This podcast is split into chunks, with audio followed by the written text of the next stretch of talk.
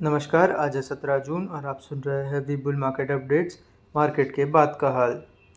पंद्रह हज़ार दो सौ बहत्तर पर निफ्टी की एक कमज़ोर ओपनिंग के बाद इंडेक्स में रहा मिला जुला कारोबार।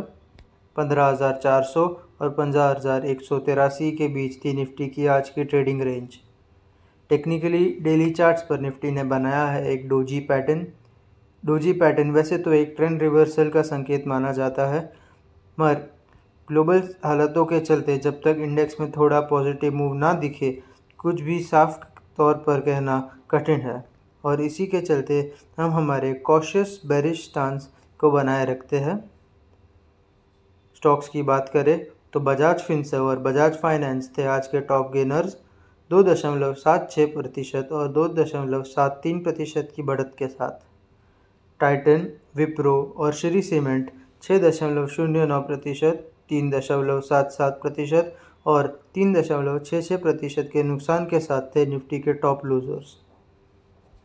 सूत्रों की माने तो लगातार दूसरों सा, दूसरे साल के लिए शुगर एक्सपोर्ट्स पर भारत सरकार लगाएगी लिमिट।